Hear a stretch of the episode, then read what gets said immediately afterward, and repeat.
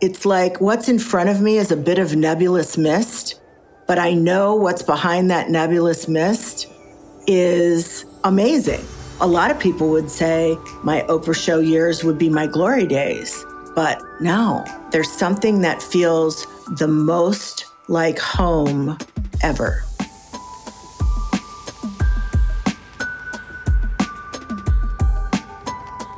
Welcome to the Ideas of Order podcast, a show designed by California Closets dedicated to answering the question what does home mean to you?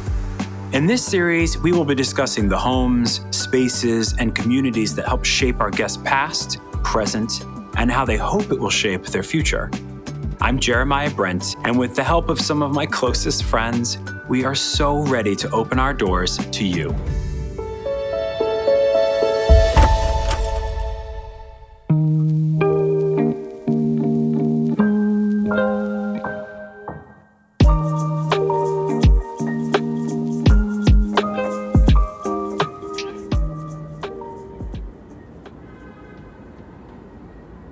The journey of self discovery and personal actualization is never a straightforward one. Regardless of the many plans we try to create, the paths we end up taking are often surprising. There isn't a true way to predict where you'll end up or who you'll become in the process. Throughout this unpredictable journey, how do you continue to celebrate the person that you are and the person that you're becoming? How do you stay rooted in the present yet flexible enough to embrace the future? On today's episode of Ideas of Order, I'm joined by someone whose reputation for empowering lives around the world precedes her. From groundbreaking guidance for life changing strategies on discovering the most nourishing version of yourself to being called the visionary behind the visionary when working for Oprah Winfrey, my guest today has been named one of Fast Company's 100 most creative people in business, listed on the Hollywood Reporter's Women in Entertainment Power 100, and a Feminist Press Power Award winner. She was the former and final executive producer of The Oprah Winfrey Show, former co president of OWN and Harpo Productions, co host of the podcast The Sheri and Nancy Show, and author of the Amazon Editor's Choice for Best Memoir. Without further ado, please join me in welcoming my iconic and brilliant friend, Sheri Salata. Hi, everyone. Mwah! Sheri Salata, we're doing a podcast. We are!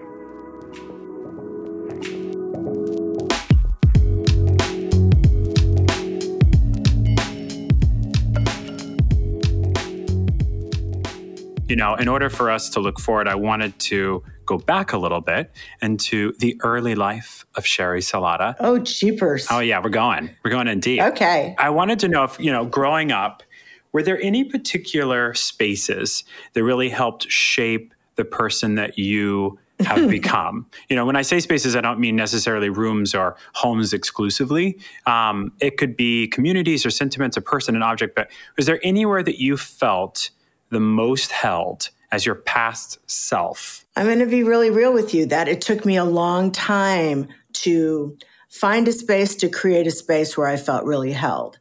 And I would say probably the first time I started to feel that was maybe in college. I went to the University of Iowa. My sophomore year, I pledged ADPi. There was a house. Now, it's a different time now. You know, back then it was like you live in the dorms or you're in a sorority. And I loved these girls so much. I just loved them. They were so fun. And I just felt an instant total acceptance and a freedom.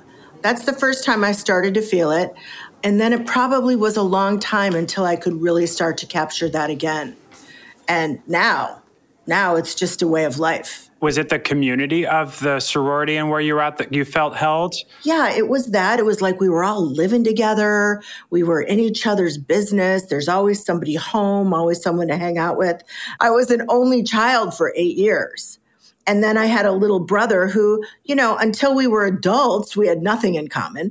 So it was, you know, it was kind of like a, it wasn't a jubilant, energetic household. What was it like? Like, just describe it to us. I mean, it was so suburban, Jer. You know, my parents built it. It was a tri level. And, you know, at the time, I'm sure it was really fabulous. And, you know, a neighborhood, riding your bikes, doing stuff like that. First of all, I don't think my mom had the concept of creating home, creating a space, creating a sanctuary. She got that much later on, years on. It, it, wasn't great, I would say. I mean, we had this huge living room that we never sat in except on holidays. And then we all crammed into this tiny den and sat on top of each other to watch TV. So it was just weird. I look back and then I was like, I never felt cozy in that house. Mm-mm. Well, I think that's really interesting when we get into your future and kind of the way you craft your homes now, which is why I love that question because they're always tethered together in some way. We'll get into it later, but that's very much not how you live personally now. No. The complete opposite. No. Complete opposite. Yeah. Not every point of expansion in our lives is about, oh, I'm exposed to it, I learn it. Sometimes it's like, I just don't like where I am. Yeah, I, 100%. And that begins the quest to say, I know there's more. I know there's something better for me. I know there's something that would hold me better, and I'm going to figure it out. How old were you when you knew that you needed to go out and figure it out, that this place, this space wasn't going to hold you? Six, six. I was, I was, I was young. I was just like, mm, this ain't it. This may sound grandiose, and I can't help it, but I probably was a little bit more of an advanced being than my parents were hoping for. I was a, a bit of a spiritual handful. I was like, what is this? What, what is this church? Why is there no happiness? Why are you sad all the time? Why are you never home? Like it, it was definitely the the time I grew up in the 60s and my dad, God love him, he'd come home and it was like, don't bother dad. He had a hard day at work. Now I've been working for like four decades. And I'm like, you didn't have no hard day at work. I don't, you don't know from hard sitting at a desk and coming home at five o'clock. I know. So it just was a different time. You know, my mom was the family servant. I was like, oh, that looks terrible. And it just was a different time. And I was a misfit for that time. I rocked my little doll babies and I, I like to play kitchen and grocery store and stuff, but it was like, I don't want that to be my job. So, yeah, so it was like, mm, I don't really like this. I get that. So, you leave home between the ages of, you know, 21 and 35. You know, what did your journey towards, you know, the career of your dreams look like? You know, how did you stumble into this path that you've been, well, that now you own? But. Yes, right well, a stumble. It was more like a, a trek across the barren desert. Um, I had every job. Oh my gosh, it was such a it was such a folly. I go to college. I'm a super duper party girl because I'd been a big student before that, and I was like, I'm free, and I can drink I didn't have a real plan. I didn't know what I was going to be. So, listen, I was a secretary about four times. I was a toy store manager. I was a 7 Eleven store manager. I was a 7 Eleven store supervisor. So, I had a ton of stores. Then I was an, I moved back home. I was a secretary again. It was quite a journey. And the first big break I got was I got hired to work as a secretary at a big ad agency in Chicago.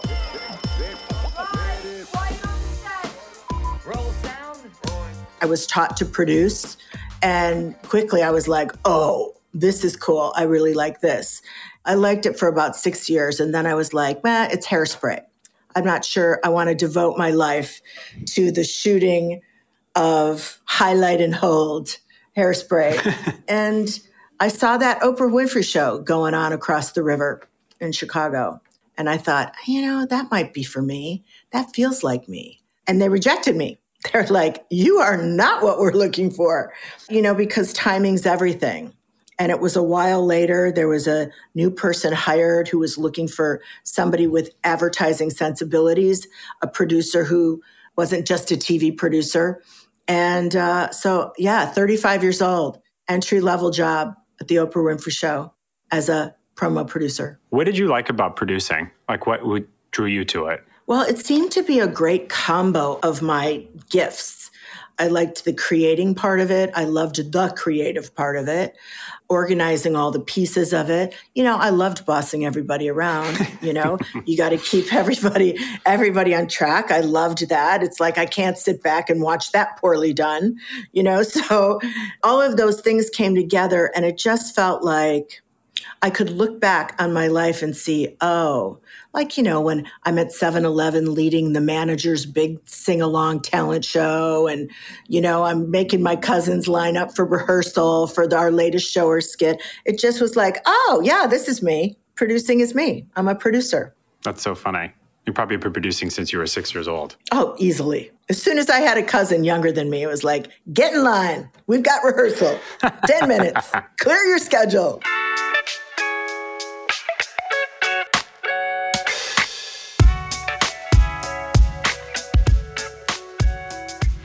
From the Oprah Winfrey Show to OWN to Harpo Studios, what was the most surprising or rewarding aspect of your time as co-president and executive producer? Well, I was a lot of things before I was the executive producer. I didn't like fly up the ladder. I was I was in the basement for a long time, but I was the executive producer for the last 5 years and what an honor that was because what the, you know, producers who had gone before had built was just it was iconic it was iconic. And by then, we were just such a well oiled machine in so many ways. And, you know, we had the best people and the best people in every department, you know, from accounting to HR to security, you know, to the show.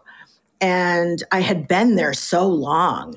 It was a bit of a surprise when she made me executive producer, but you know, what an honor. Honor of a lifetime. Like nonstop, right? Oh, it was hard, Jer. People think it's it's just a show. It's just to, oh my gosh, it was so hard.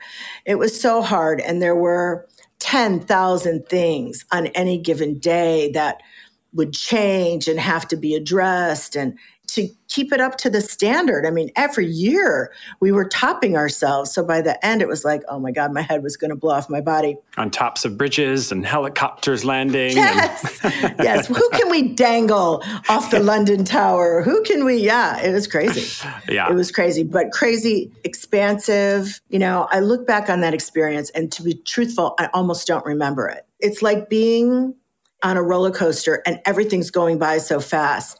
I almost don't remember it, but I do know this that that 20 years gave me the foundation for everything that has come after. It wasn't the final thing. It was almost the intro to everything that I would do after. And it gave me this spiritual foundation, this perspective, this exposure that I will always say changed the trajectory of my life for sure. Oh, so many people feel the same way. It was a, one of the best and easiest places to learn, you know, in the safety of your living room. I was wondering, you know, as you're talking through, you know, that first sense of a space that tethered you in the community around college and sorority, was it similar when you were working there? Was it the same type of community and closeness? Because you're working with somebody that long, those people all day long, like was that community strong and everybody behind the scenes? Yeah, it was. It's like you're just in this thing that's coming at you all the time. So I think anybody who's worked in production on movies or anything, when it's go time and it's really fun and hilarious and hard and scary and really rewarding. It's all the things. Was there an interview or a, something that you produced that you'll always look back on with pride or something that really changed or affected you? Of course. I mean, there was almost two or three days couldn't go by without some point of pride like, wow, that was amazing wow, that's really going to make a difference. One of the things that's most memorable for me, because I was the executive producer at the time, is probably that the farewell, the United Center. Oprah Winfrey, today you are surrounded by nothing but love. So let's get That was a Megillah. that was a Megillah. Yeah. You know, we're, we're putting on a big, huge Fruit Nanny. And meanwhile, back at the studio doing regular shows. I mean, that was woo.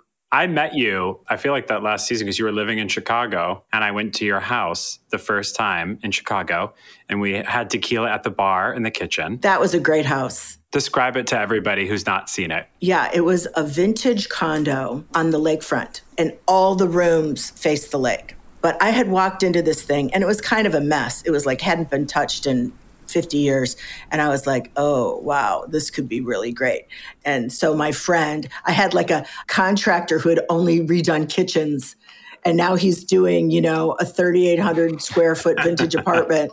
But I'm like, you can do it. Ken, you can do it. Come on. And so my friend and the contractor, off they went. And I loved that house. Before I moved to LA full time, Jared, I thought about keeping it because by then, you know, my salary had increased and I'm like, you could keep this house, Sheri, and this could be your Chicago place. But sometimes you got to move on. You can't hold on to everything in your life. It's time to let it go. It's time to let somebody else love it like you've loved it. So I did. I sold it and I let it go. Did you ever regret it? Nope. Oh, I love that. Because I know I'm right about that thing. My life wasn't going to be in Chicago, you know, and when I go and see my dad or my cousins, I'm not downtown in the city. You know, everybody lives up in the suburbs. So my life wasn't going to be there. So I continue to find that to be true that we're not trained. We don't get a lot of training in endings and coming to completion. So I find in the middle of life, and a little long past that, that I've got to train myself to come to completion on things.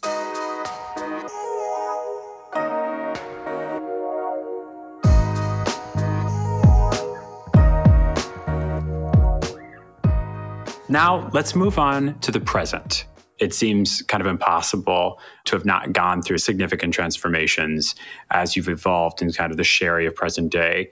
How have the spaces of your past help shape the spaces of your present. Can I speak specifically about design? Yeah, I'd love that. You know, Jared, there are some things that have become my signature things. I mean, there's things that I really love, and I appreciate all the new and the stuff and the patterns and the colors. I really do appreciate it. But there is kind of a signature feel that holds me really, really well. And that's when things are really wood, stone, white, and art.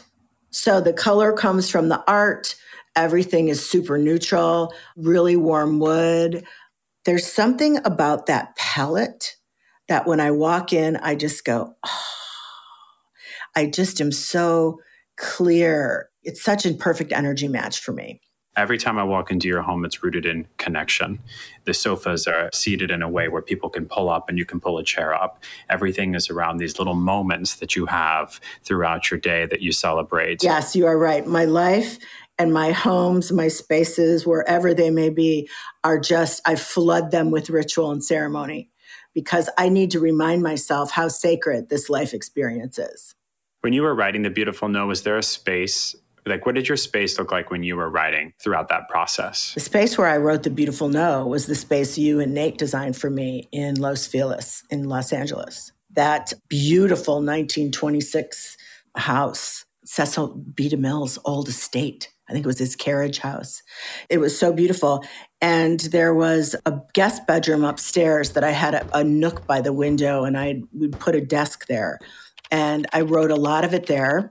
I really I wanted to be a writer who worked at a coffee shop. So I really dragged my butt there all the time. And there, there's too much going on. There's the guy next to me singing along to Whitney Houston. There's, you know, there's just too much. I was like, this is just not working for you. You're, you're trying to be this picture of something. You need to be somewhere and you need to get to tippy tapping the keys already. And I'd work in the backyard at the outdoor table, sit in the backyard, and, and I'd work on the book there. What was the most nourishing element for you of becoming, you know, an author of personal transformation. How does that feel? I'll tell you how it feels now because it's different. Now I'm like, that was such a great accomplishment, Sheri, I say to myself. It's not the easiest thing to do. And it was such a great accomplishment to have done it and to have done it as, as honestly as I could. And even now, I use that memoir as a tool in some of the work I'm doing now with women and even as I'm talking about that version of me who wrote that book and lived that life, it's not the same me anymore. You know, it's just such an interesting thing to have this marker, this memoir that came out in 2019 that I can see, oh gosh, you're like five versions later of that. And that's kind of informative for me. Like how we change, how we evolve, how we expand, what we're becoming. And it's nice to have something like that to market. Can you describe for everyone in your own words what the memoir essentially at its core is about? I call it for the younger kids a cautionary tale. And for people in the middle of life or closer to my age, I call it a rallying cry. I get to sit back and really share. Like, can you imagine someone like, here's everything I did wrong. Here you go. So you don't have to make those mistakes. I have made them for you. What a service. And then on the other hand, to be able to find myself at the time, 56, and saying, oh my gosh, I got a whole no, another big bucket of life to live.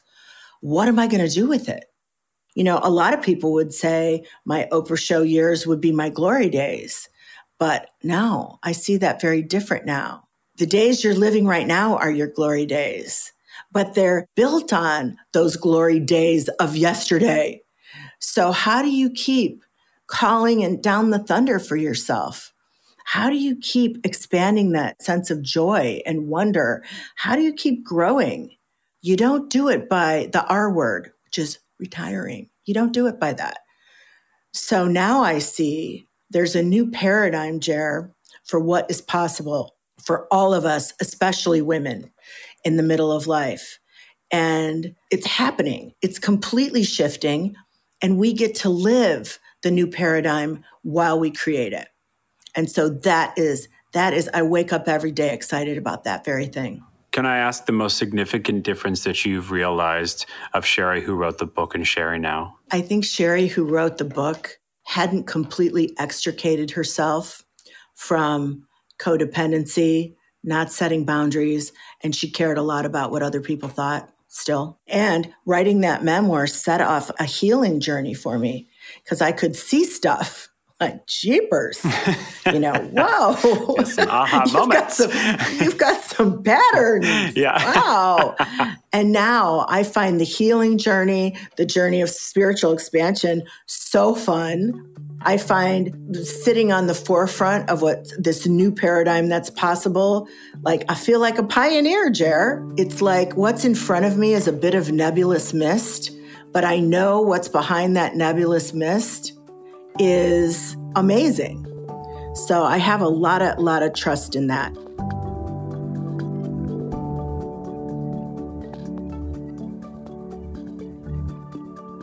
I know that you have, you know, throughout your career that you've adapted several skill sets for keeping yourself grounded.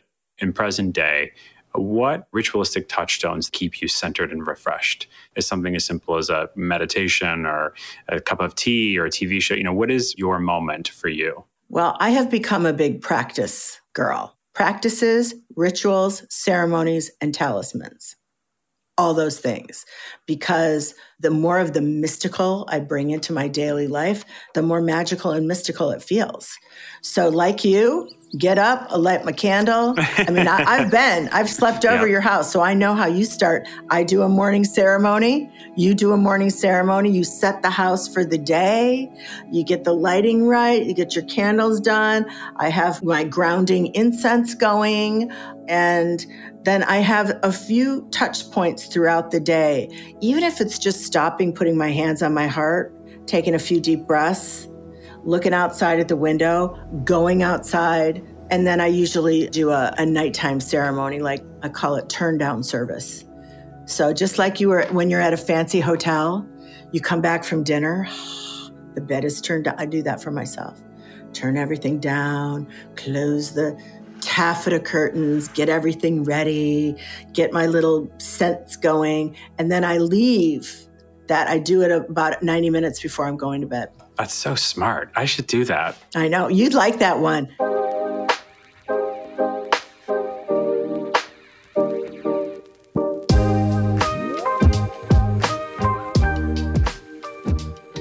you know, as we move through kind of the present day and continue to look forward for what's to come in terms of space, home, career, and I guess even mindset, what do you imagine is the most imperative for your future self? Well, I'm finding a lot of joy focusing on the now moment not getting ahead of myself, not ruminating about what's to come, really saying, but here I am right now.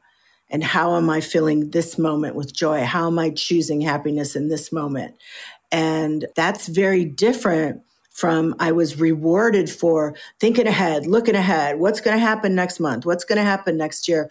So retraining myself to be very content and satisfied with this breath. Because here's what I say, Jer. How much time do we think we have? We're all walking around with hidden expiration dates on our forehead. So I don't want to talk about someday. This is my day. And I want to be in the now and this day and relishing this day and loving this day. And I'm having so many fantastic um, opportunities to practice that because, as you know, which I've not said publicly, I'm moving again. So I'm moving to Georgia. I tell you, somebody sent me a website and I looked at the website and I said, This is the end of November. I'm moving there. I'm supposed to live there. I went for a visit in January, spent two days, bought a property, and I'm building a house. I'm in, in that process right now. Describe for everybody what it was about where you're moving that you fell in love with. It's founded and dedicated this area on community, wellness, and it's a little witchy in a way. And by that I mean 70% of it is protected forest. It's hill country just outside of Atlanta. It's close to an airport. And it has the opportunity for me to live this next version of my life, even more small town, even more villagey, more opportunities to kind of commune with nature. There's something about the promise of it that just is intersecting with where I'm at right now. This might be my last primary residence. And I kind of delight in that. I kind of like knowing like I'm setting the scene for the last 25 years of my life. And I'm setting it so magnificently. So I have all these possibilities. There's something that feels the most like home ever. Do you have any manifestations for this future space that you really want to make come to fruition? Jer, I'm going to have a horse. and his name is Steve. And I don't know if I'll ever ride Steve but he needs a home. And they have a stables, a beautiful no. stables. I'm going to have, uh, yes, I'm going to have a horse son. Yeah, I feel like great love is waiting for me there. Great love. Where did the dream of Steve come from, the horse? A really good friend of mine just moved from Georgia. You know, they've had this horse in the family for 17 years. It's time for them to have another horse, but they only want it to go to a good home. And I'm like, I'll take Steve because I have a beautiful stables where I'm moving to.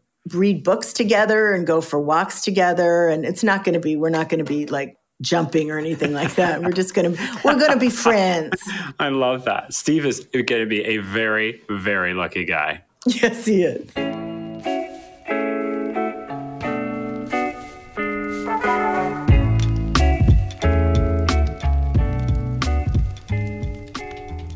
All right, so we've reached a part of the show where we get a little bit cozier and a little bit more candid. Let's imagine a nice fire crackling. I know how much you love a fire. I want to ask you a couple quick fire questions.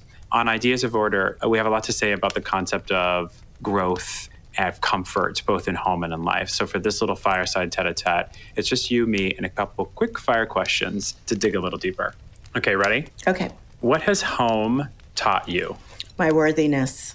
What is the most surprising space you've ever loved?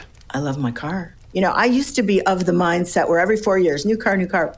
It feels a little vintage. It's a 2011 Range Rover. It's British Racing Green, you know, with a camel interior.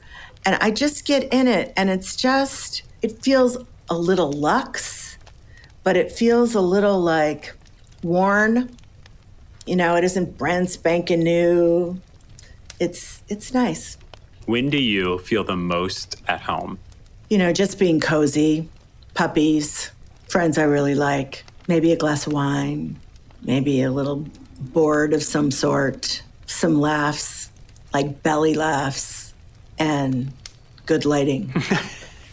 the most important ingredient.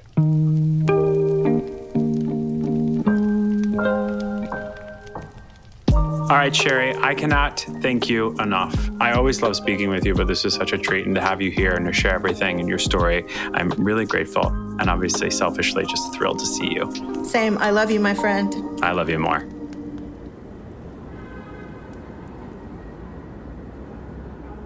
As I continue to learn the balance of acknowledging what is simultaneously with what could be, I find myself grounded by the practice of taking it one day at a time. Life is truly about being present and mindful. Here's to living every day with intentionality. In our work, in our relationships, in our homes, celebrate what life has to offer each day with the knowing that this practice will lead to where you're meant to be. Join me on our next episode where I chat with writer, producer, and actor of the acclaimed series Schitt's Creek and 12 Monkeys, Emily Hampshire, on inhabiting the character space and feeling most at home in a suitcase. For more ideas of order, please visit ideasoforder.com or californiaclosets.com. Guys, I'm Jeremiah Brent, and thank you again for being here today. We'll see you again soon.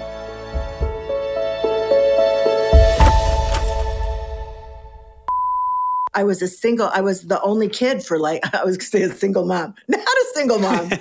no, I was the only child. We're dropping a lot of bombs today. Whoa, that's a bombshell even to me. Surprise. Another Everything Podcast production. Visit everythingpodcast.com. Subscribe wherever you get your podcast.